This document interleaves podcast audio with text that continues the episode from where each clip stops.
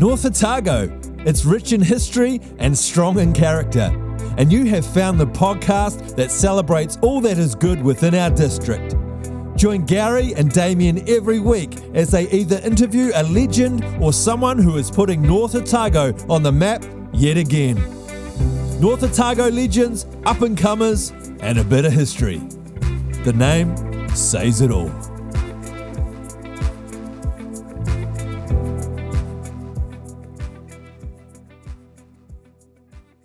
Welcome back to North Otago Legends, Up and Comers, and a little bit of history. G'day, Gary. G'day, Damien. Yeah, Good to be back here. that's great to be back. I'm really enjoying this. Yeah, we've had some really good interviews so far, and um, you know, getting some really good feedback from the people listening to them, and um, you know, and, and actually hearing from some of the ones we've interviewed and the, their response to hearing themselves, but more importantly, their families actually hearing some things that they, they didn't know about their their you know their, their parent or uncle or whatever it might have been. Yeah, I got that feedback. Um, my father was talking to Kelly's, uh, the chopper pilot, and he said he heard some stories he'd never heard before. So, yeah, no, it's just been an amazing opportunity to let people share their stories and um, uh, keeping a bit of that North Otago Otago history alive. We've got some great people here doing great things. Absolutely, and today's one is um, someone who's who's done a lot out in the community, and um, it's a real pleasure to have Derek Beveridge here. So, uh, welcome, Derek. Thank you, Gary. Thank you, Damien. So, um, yeah, we're, we're looking forward to sharing uh, some of the stories that you've got to tell from um, quite a long history in North Otago. So, um, you know, when when did you arrive in the district? And um, Where yeah, were you what- born, first of all? Well, well, Are we could a start North there. Otago let's, lad? Let's go Yeah. back to the start. Okay, where were you born? In the No, I was born in Glasgow, oh, just out of Glasgow in Scotland, and uh, came out to New Zealand with her, my parents in uh, 1958. Right. So you managed to keep a bit of accent there. That's brilliant. So, first question: Are you a Celtic or a Rangers fan? Without a doubt, Rangers. there we are. All right, that was the end of uh, Derek's podcast. Thanks for coming, Derek. I don't know if Damien liked that answer. no, very good. Yeah. Yeah, so you've been able to keep in touch with um, things back home, you know, over the years. You still have family members back there? I do, but I mean, the vast majority of the family I don't know, Yeah. And I uh, have been back twice, and uh, it's good to catch up with people. In fact, it was interesting the last time I went back with Jenny, my wife, and I went back, and we thought, well, we've got to find some relatives. So in Glasgow, got out the Glasgow phone book, flitted through all the Beveridges. We'll ring that person. Right. And we rang that person, and we were cousins. I didn't know it. there you are. Just a fluke. Yeah. You know? Fantastic. Um, Yeah, no, well done. And so, where did you move to when you moved to New Zealand? Uh, Auckland. When we came to live in, we lived out at Green Bay in Auckland. And uh, in Auckland in those days at Green Bay, there was nothing. There was paddocks and a few houses. Um, so it was good. Went to school in Auckland. Yep. High school as well. No, no, no, intermediate school, Wesley Intermediate. Yep. And then um, at the Christmas, that first year we were here, we came down south on holiday and travelling through Central Otago. Parents liked wee town of Ettrick. And that's where we stayed. Right. So what did So- you what did, what did your parents do? Uh, what, was your dad's job? Uh, my father worked in those days for the Reed Rubber Company. Yep. Obviously, couldn't in Ettrick, so when he left that, he worked in the hydro dam at Roxburgh Right. and in various jobs around um, Ettrick. And my mother was a school teacher at Roxburgh High School. So you've you've you've gone from Glasgow to fairly rural Auckland at that stage, but then to very much rural Ettrick. Ettrick. So that would have been a bit of a culture shock for you. Oh, it was enjoyable. Yeah. It was. Um, there was no razzmatazz, no hassle, no mucking about. I mean, everybody that lived in the area was good mates with them all. Uh, plenty of things to do. Uh, got jobs and worked. Yep. It was grand. Excellent. So uh, what what happened from there? So so was where did you go to high school? in Roxburgh District High School. Okay. And um, yeah, so you went you completed schooling through there. I did. Yeah. And then what? And then when I left school, I um, ended up looking for a job, of course. And uh, it was much easier in those days to find jobs. So I came down to Dunedin, walked around Dunedin, and the same day I had three good jobs that picked the one I wanted. And eventually picked one in Oamaru, and uh, that was working for Perpetual Trustees, Estate and Agency Company as it was in those days. So came up here and worked. Right. And uh, with the thought of being a, a trustee or an executor for estates and what have you. And then ended up being transferred to Invercargill. That's where, with the company. So that was good. Right. Yeah. Um, so at some stage, you decided to have a bit of a career change. Yeah. Went off to police college. So, Well, I've always wanted to be in the police. That was my ideal because uh, when I first got started work, I mean, I was 17, I think. And uh, eventually, my mate and myself, went, we went for a three or four month tour around New Zealand and got odd jobs here and there with in Auckland, particularly again. And then I applied to join the police and uh, joined from Invercargill. right. Yeah, well, talk us through. So you're probably most well known in North Otago as a policeman. Um, everyone's either had a dealing with you or seen you, but mainly, like I, I can remember you as a young lad that you'd you always you'd turn up to sports events. We were playing soccer for the first fifteen, uh, sorry, first eleven at Waitaki Boys. You'd be there, yeah. You'd you'd turn up and you'd watch a game, and and you you knew every child and you knew their names and that. So you you're really well known from your job, but also just your um, just the amount of time you gave to others or supported others, and especially sports. So how did you get find your way to North Otago after joining the police, and what happened there? Uh, well, I spent 15 years in Invercargill and shifted out of there, went to Gore for five years. And it was an appropriate time to move on from Gore. So after 20 years in the police, we shifted to Oamaru. Yeah. And then you've. What um, year was that? Do you remember? Uh, some 36 years ago. the actual year eludes me. I actually came up here with the intention of staying for five years and then moving on. And when my five years was up, um, I was offered Wanaka as a posting as the sergeant in charge of the Wanaka area. There wasn't any NCOs there then. So I went home and told Jenny, we're going to Wanaka. And she said, on your own. so here we are. So, so she had settled in, um, obviously, Mm-hmm. made her home here, and um, family. You, you had I've got kids two that- children. Yeah, you had had them at that stage. Uh, Yes, yes, yes. We had our two children Yeah. when we came to Oamaru. and- right. I've got a son and a daughter, Yes. and uh, it's grand. Yeah, and um, okay, so you're right. She's she's told you where you're going to spend the your next number of years, and it, as it's turned out, um, quite a, quite a few number.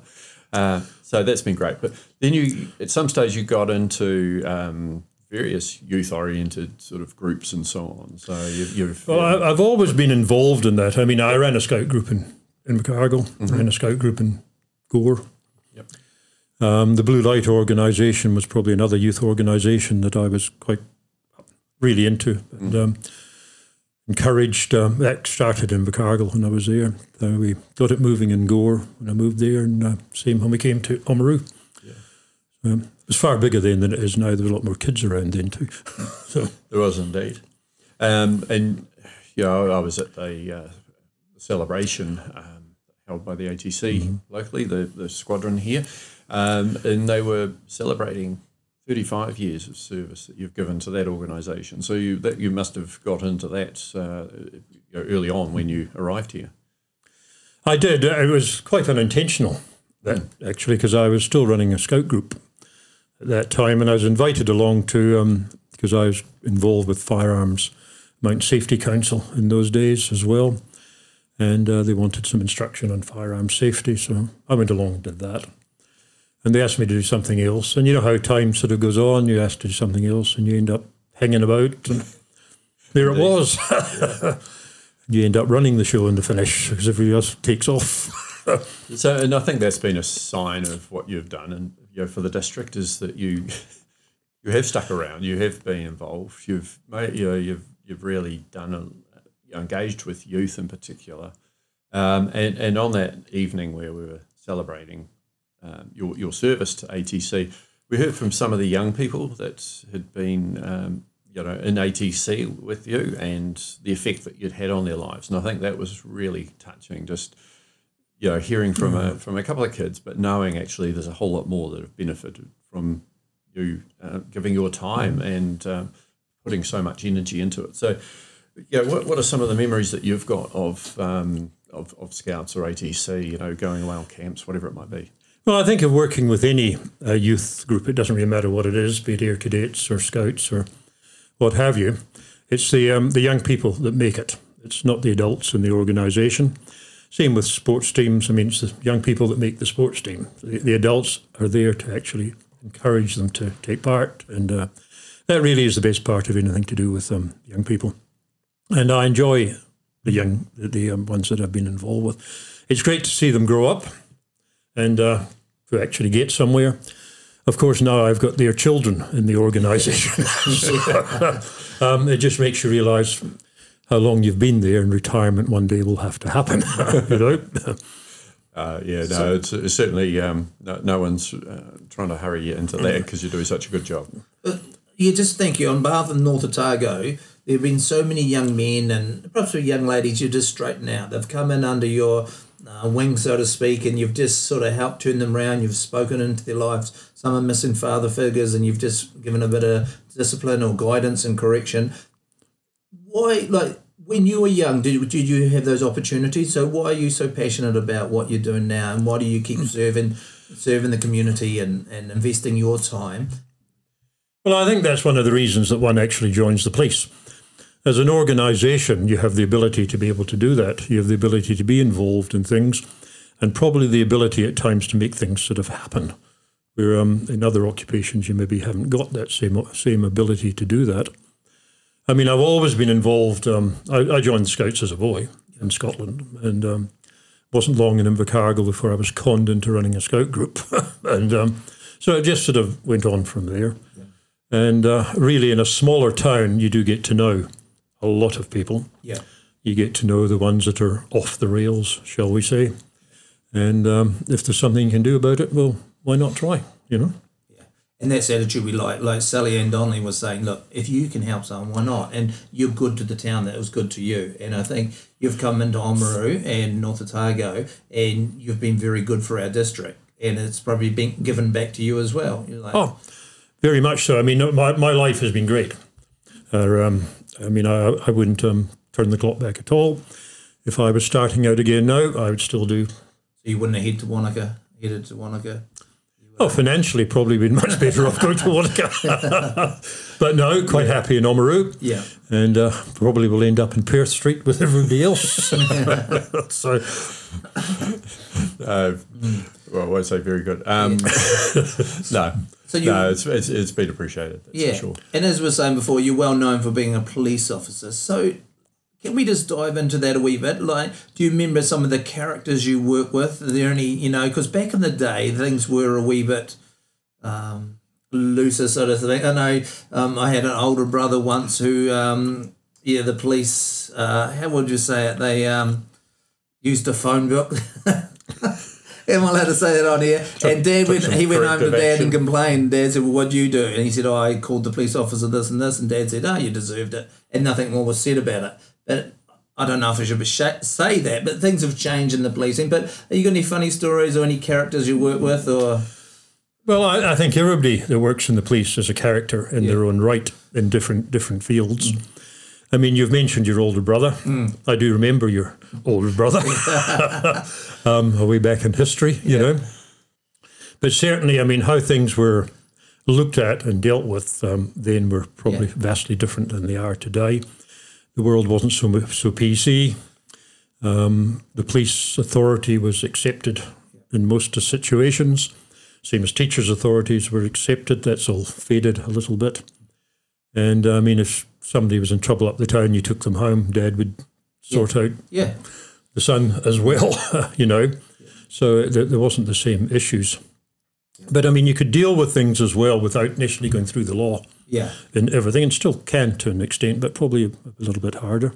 You know? And there's probably been a lot of people there. You you know, you gave them a good growling, you know, uh, kick up the bum to get home, and that was enough to wake them up and go, "Man, I was a bit silly oh, last night." Yeah. Very much so. Yeah. I mean, if you're looking at silly little small things, I mean, the most obvious things the law had been broken is somebody riding bike without a hat. I mean, it's painfully obvious to everybody. And I stopped a young fellow one day. Uh, Why are you not wearing your bike hat? And he said, Yes, I am. Put his hands on his head and said, no, I'm not. and what had happened is he'd just ducked home, taken his hat off, Yeah. ducked back out again, and still thought he had his hat on. I thought, well done, young fella. off you go. you know, and they're silly little stories. Uh, there's a, a wee, a young fella who's still in town. He's not so young fella now, but um, he was he, he had a wee scooter, Yeah. and he was doing wheelies on it um, down the skate park. Um, I had words with him, and we had a sort out there. And um, his penalty was didn't have to go to court, no tickets or that sort of thing. Um, he had to park his bike up and bike the push bike out again and bike to school for the next two weeks and tell all his mates why he couldn't bring his scooter to school. Yeah. Had the desire. I see him regularly now, and he's never put a foot wrong since. you know. Yeah, no, like you say, I think thing, things have got more PC because I think obviously there's been situations where those sorts of things have been abused. Um, but you, you know, you've given an example actually where you've kept some kid out of the out of court system. Actually, you know, he, he's learned a lesson. It's, there's no, um, you know, there- there's no sense of physical violence or anything like that or abuse. Um, but yeah, it's it's helped actually put a young person you know, a bit- more on the straight and narrow. So, yeah, I think those, yeah, it's a shame that we've lost some of that more moderate, um, you know, tempering of behaviour. That doesn't mean to say, of course, that there hasn't to, you have to go the other way in many situations as well. Because, I mean, we're, we see in society nowadays, violence has become the, the big thing. Alcohol fueled, a lot of it, or drug fueled. And um, there's always been alcohol issues, but the drug issues have really come to the fore, shall we say now, more to it. And um, that is causing great concern, I would think, to society. And you're seeing that in North Otago as, Otago as well, not just a big city problem, it's a small town problem. And a New Zealand wide problem. And, uh, Probably will remain that way, you know. what's the answer? Well, I'm not quite sure. It's, um, I mean, th- th- there's still the the alcohol side of things. I mean, you're still the, the big boy if you've actually got pissed and um, you know made a dick of yourself. And um, whereas um, if that swung round the other way and you're just a, Yeah. dick, that would be honky dory, you know. Like we did with smoking, we actually made smoking uncool. You know, and I don't know how we did it in New Zealand, but now actually vaping's become cool. But it was- for a while there, smoking, you just weren't cool, weren't cool, weren't cool.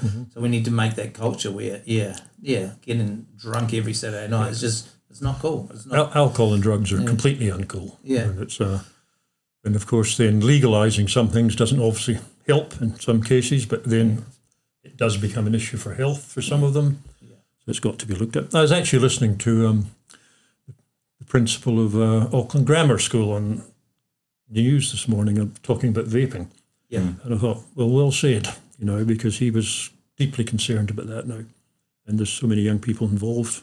Yeah, there's a lot of lot of young people involved. It seems to be the thing to do, but they just don't know the long term effects. I guess is that what he was saying? And Basically, yeah, So going, you know, talk, talking about policing, your experience and so on, the, the people you've worked with, um, you know, we, again, just going back to the ATC celebration, um, we had um, Leah Wilkinson there, who's you know, obviously got some really good talents and so on, and um, you know, he, he, he's a comes across as just a genuinely um, passionate about his job, about looking after community.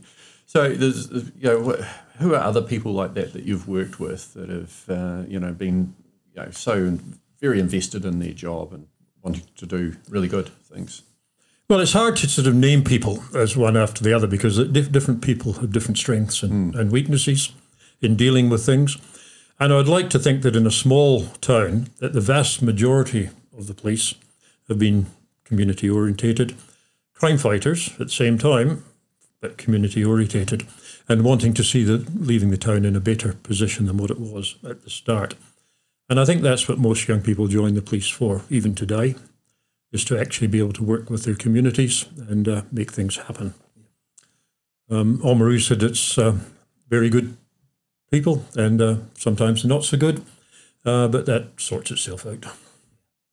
And there's a real, you know, camaraderie, isn't there, in the police because you, you know, you have to face things together that are pretty tough at times, pretty confronting, and um, So you know the reliance on each other is pretty strong.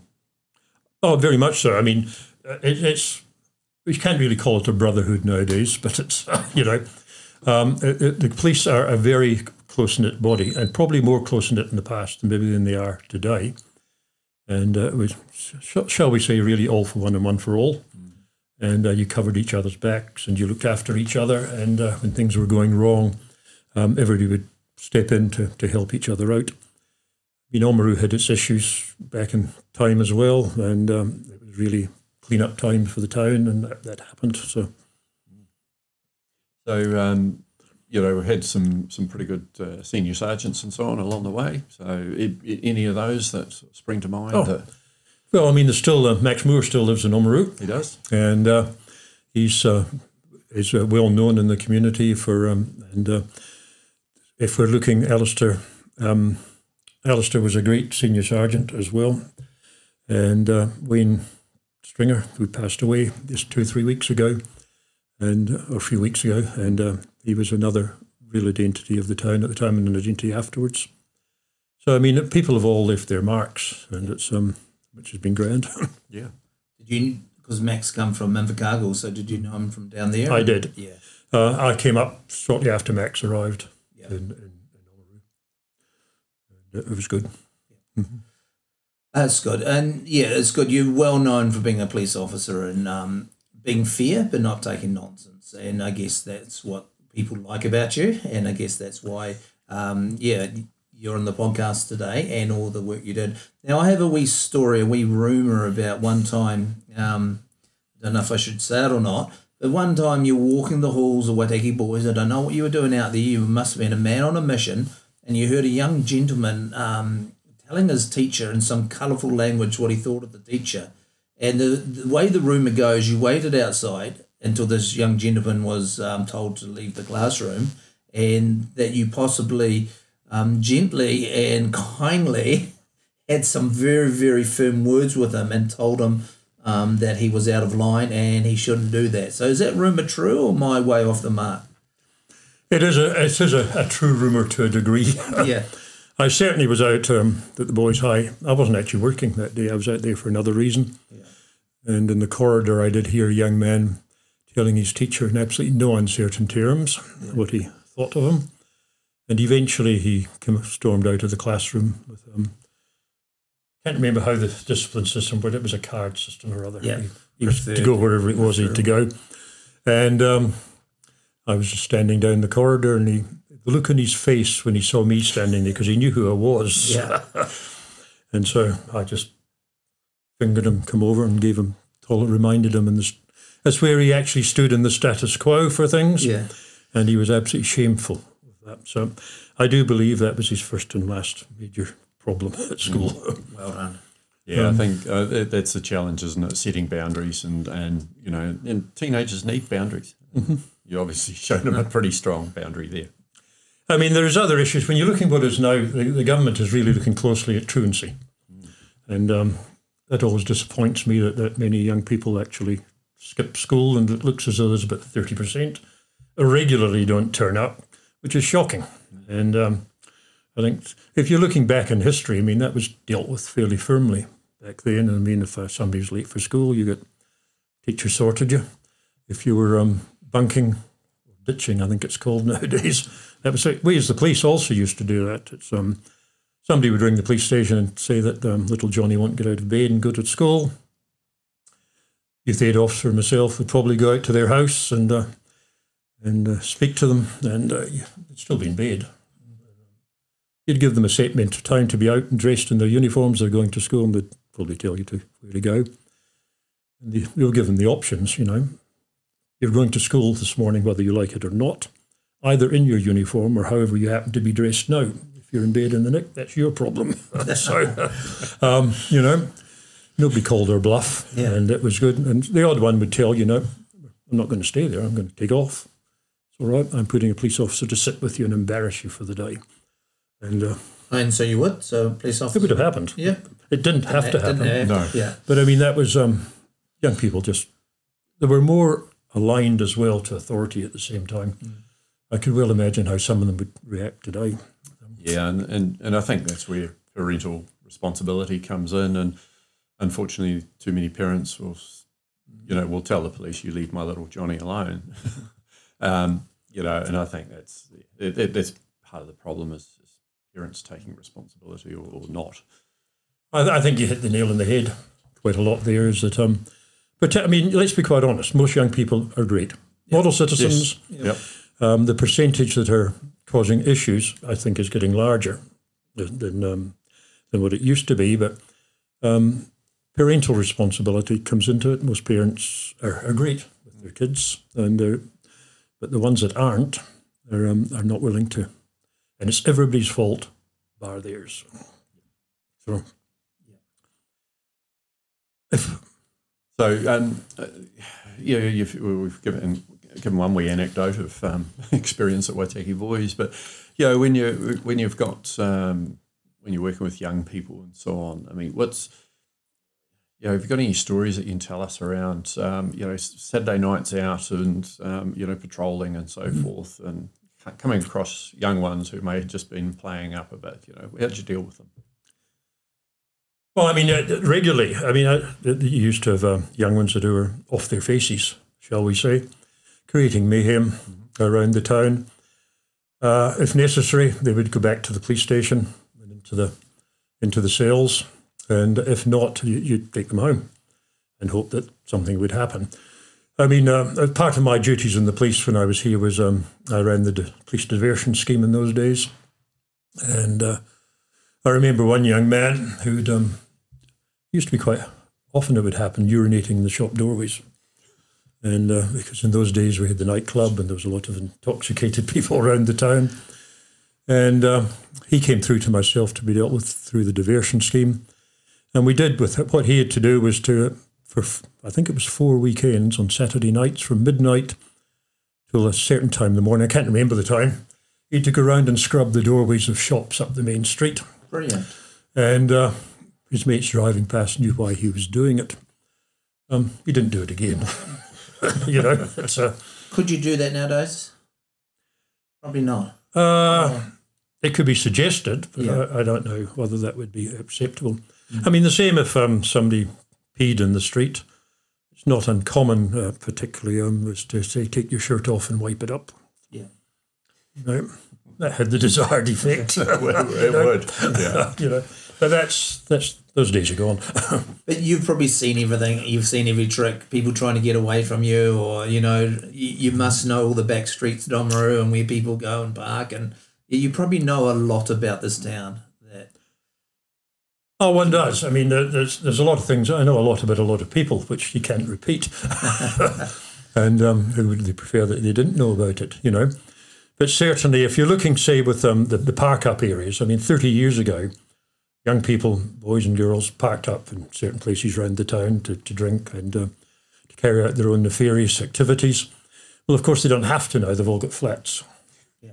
So you don't have that sort of young men with their fast cars have got to try, everyone knows they're going to try it out.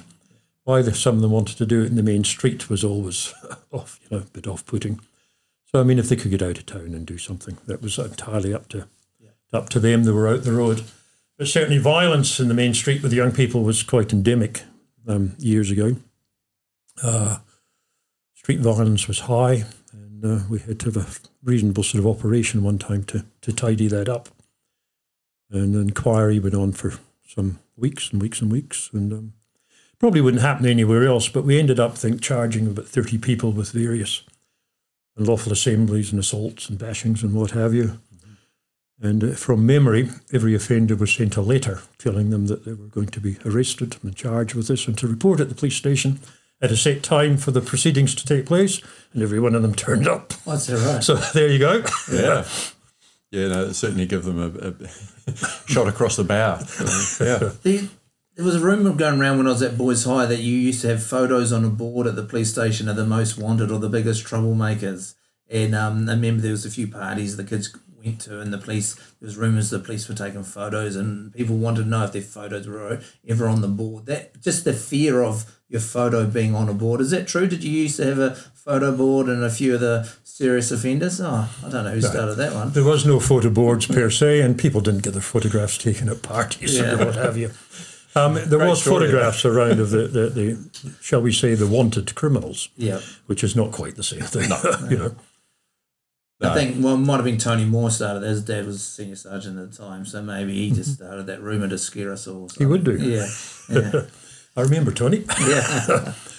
I mean, at the times in the police, that probably the ones that you think really sort of stick in your memory is that when you're involved in police operations for things. It's um, I mean, many times I've been involved with visits to New Zealand by um, royalty and uh, what have you, and, and uh, heads of state, and uh, they were they were they were good times, and um, it was always good to sort of see how the other people lived. I mean, I was with the, the Queen on more than one occasion, and uh, you're looking Princess Diana, Prince Charles, and Queen Mother, Duke of Edinburgh, several times, and uh, Shah of Iran. Right. Back in history, you know, Yeah. these fellas. King So, of Thailand. so as a Scot, how did you feel about some of the royalty?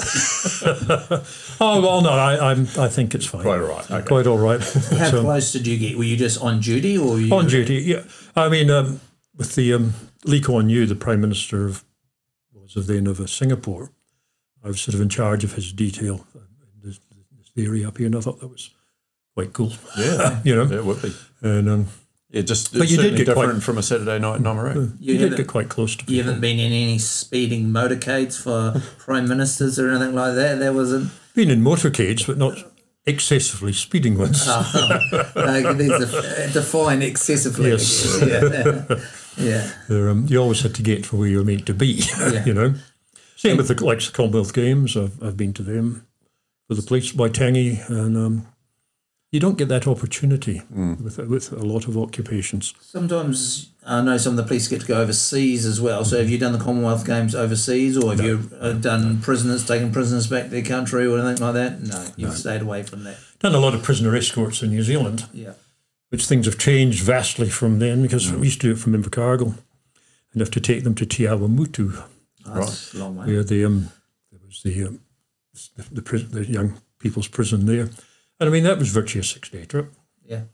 You left Invercargill by train, went to Christchurch, Lyttelton, got on the ferry, took the prisoner with you, left him in the Wellington police station for the day, picked him up that night, and got the night train to Auckland, Right. dropped him off at Te Awamutu on the way through.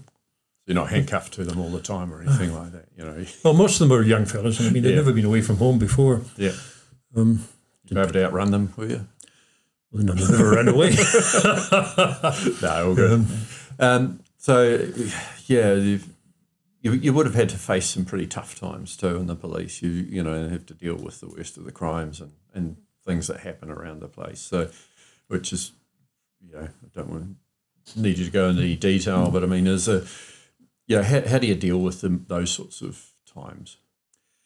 Well, I think like uh, most people, you, you you just learn to live with it and um, get on with um, get on with life. I mean, particularly when you've um, just attended some horrible um, car crash or somebody's been murdered and bashed to death and all this sort of thing. I mean, the bodies are, are such, and it's um, not a pleasant sight, and uh, you've just got to handle them and deal with it. But it must be especially hard when you you probably know every second young man and not I go so you go oh I know him I know his father I know their yeah that must be really tough. Well, you did. I mean, you you knew. ev- I mean, I, I've been to the funerals of so many teenagers in Oamaru that I knew and actually have attended the, an incident with them. You know, which is always. But uh, as of say, going home at night and um, let- letting it mull over in your mind, Now it's just switched off and gone. Yeah. You know, people used to say, I mean, how can you go back to the police station at times and all joke and just carry on and maybe have mince and toast for supper after you've just scraped somebody's body off the road? Well, you know, mm. had to be done. you know, Yeah, Yeah. pretty sobering um, stuff. Yeah. Mm-hmm. Do you have you had any trouble like um out of now that you're no longer a police officer and that any people remember something from the past and come up and want to have words to you or most people are pretty good. Oh, most people are pretty good. I mean, all the, the sort of troublemakers, and, and we're talking even some hardened criminals. Yeah. A lot of them are still in Oamaru. I mean, they're older than I am now. And I mean, if we see each other, they still say good day. And we chat, pass old times, you Yeah. know, there, there's no sort of. Oh, that's good. But that's only, the, I mean, there's other ones, of course, that you don't want to know anything about. And, Yeah. uh, There's quite a few of them that I don't see too much of. And there's, you know, you, you, you seem to have quite a com- few conversations and catch ups with some young people that you've been working with at the ATC event. You had, uh, you know, someone that you'd had in ATC was going to be coming and visiting you the next day from wherever they'd come from. So does that happen quite frequently? It does, yes. Um, I mean, the people are scattered all around the country, and uh, so that you, yes, you do you do meet up with them. They do get in touch, and uh, I mean, people move on, and then it's later on they think, oh, I must go and get in touch with somebody. And, and, you know, I think quite a few of them because you've had influence in their lives. Well, they like to think so. I mean, I'm not sure that one actually did. Oh well, Um, I, th- I think we know. know. I think we know you did. Um, It's, it's just your consistency in your character. I think, like, and some people don't have role models. So if there's a, a man there that's, you know, tells them the truth and is fair and honest, but lets them know they're out of line, that's we need boundaries as young young men, young women. And I think like, you provided a lot of that. You've actually done a heck of a lot for North Otago, and you probably never admit it. But um, North Otago appreciates what you've done and how you've just served the community. You've just you've given of your time. You've given too much of your time, I would say. Um, but we're very grateful because who would have done it? Some of those kids, where would they have ended up if you hadn't have brought them in and said, "Oi," you know? Well, I'd like to think that most of them would still have done all right, you know, in the long term. Yeah, and, So- and, and, and hearing at that, that ATC event, you know, the, the the young ones talking about the values that you instilled in them actually helped them do all right. So, And they're still, I mean, the, today's young ones are just as good. Yeah. They're, um, and I- I'm more than happy. I mean, how things are dealt with now are somewhat different. I mean, if we're even, it's always interesting in thinking about back in history a little bit. Um, on two occasions, this happened where um, there was a local golf club was having huge issues with burglaries, and the um, and I was just happened to be working in the town that was taking place in. And eventually they installed alarms, not in the, the golf club, but they rang in people's houses round about. It was a long drive into this golf club, and on two occasions I was called that the offenders had been caught and they'd driven out. And here they were, lying on their backs on the ground, farmers all around them with the rifles. You've never seen never seen offenders so pleased to see the police all their lives. so, you know. yeah, But nowadays just one you- other you'd, occasion, you'd have to want mentioning, there's some young fellas pinched petrol to the farmer's mm-hmm. place, and he caught. Well, they, they took off, and the boot of the car was still up, so he blasted off with the shotgun. Probably shouldn't have peppered the Well, peppered, the, the, the, the farmer, peppered off the shotgun at the Yeah. car with the boot. Yeah. the boot was up. as they drove away. So yeah, now I mean nowadays the police would turn up and they'd have to Oh, figure out different which, which ones do they arrest. I turned up and um, well, uh, picked them up up the street later on. And in those days, um, I was relieving at a, this particular place, and you weren't you didn't have a police car; you had your own private car. And there was four of them, I think, in this car. Might have been five. So I told them, "You're all under arrest for flogging petrol, and I can't take you to the police station. So just drive to the city centre, and I won't say where it was." Drive into the police station yard, push the buzzer, and say, You're under arrest. You've all been arrested and that uh, Derek Beveridge will be in to sort the matter out later. And they did. so there we are. oh well, they're not totally law abiding, but quite quite law abiding. You know, Yeah, So- very good. you obviously knew every one of them and they knew who you were. I and- knew who they were. yeah. So they couldn't escape you. And that's one of the benefits of being in a small town that uh, you do know people if and, uh, you know their cars. And even today, I mean, I still speak to lots of them up the street. So there was some, some reference to broomsticks um, at the ATC gathering. Um, do you want to talk a little bit about that, and, you know, in the context of uh, political correctness, I suppose?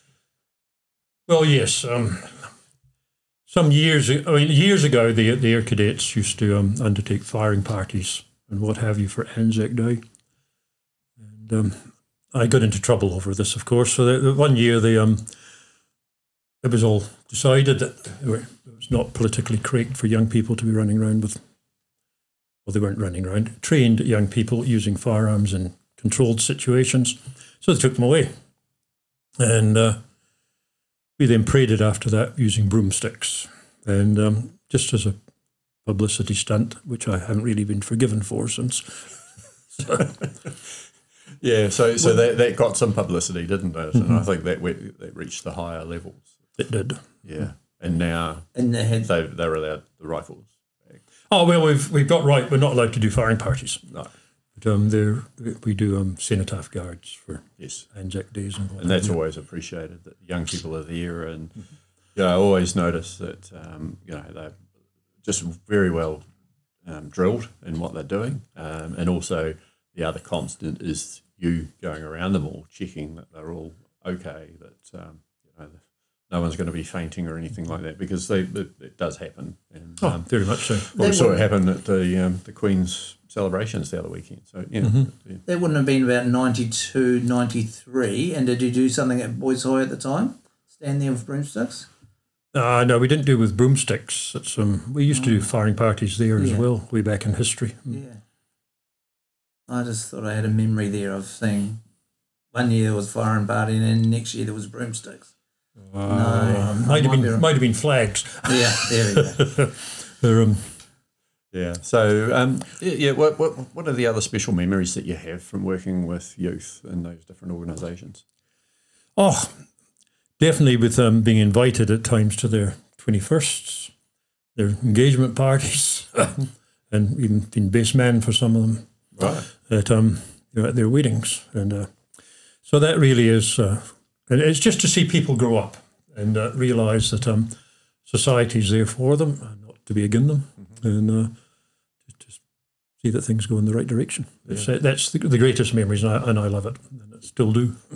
And I'd often, uh, well, I often go part, you know, along Itchen Street and so on, and you'll be out out front of the drill hall, you know, your vehicle's there, or you're out putting gear in it, or you've got, um, you're loading up a, a, a trailer with stuff ready to head off for the weekend on camp. So you, you enjoy going away with young people, teaching them those camping skills and so on. Oh, very much so. I mean, I'm getting older now, and I just find that I just can't quite keep up with them or on travelling trips. but no, it's, it's great. It's great to see how you, they come out of their shells, to actually have the courage and um, to gain the confidence to actually do things that they thought they would never have done, and encourage them to. You can't force people to do things, but you can actually encourage them in many ways to actually say, "Well, you can actually do it." Yeah. Come on, I'll come give you a hand. you know. I reckon you could start a business in North Otago now. Yeah, I imagine you must get a lot of parents ring you up or say, "Hey, I'm having trouble with my teenager.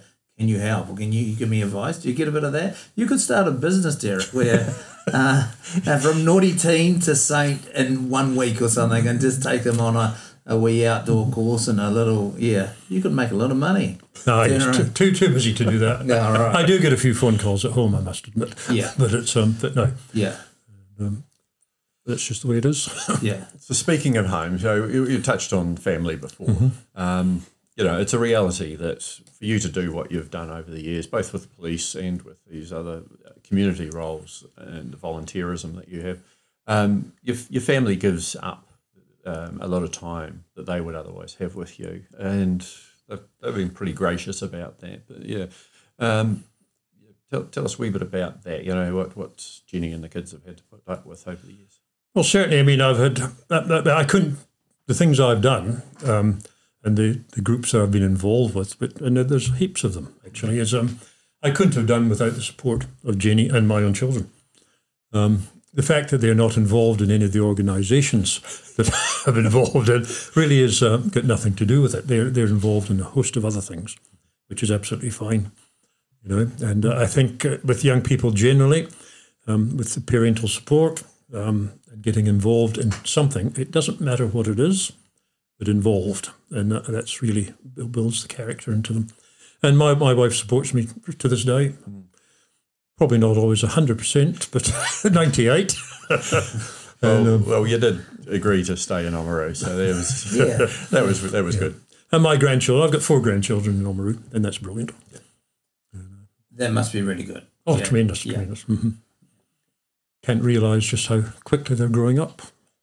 Yep. And, and they're, they're great to work with. I mean, I get go and watch them playing sport and They're doing playing sort of footy, I hope. Uh, well, uh, the girls are playing netball, Oh, there we go. That's a good start. Yeah. and the um, the young, two boys are playing um, Ripper rugby, Yeah.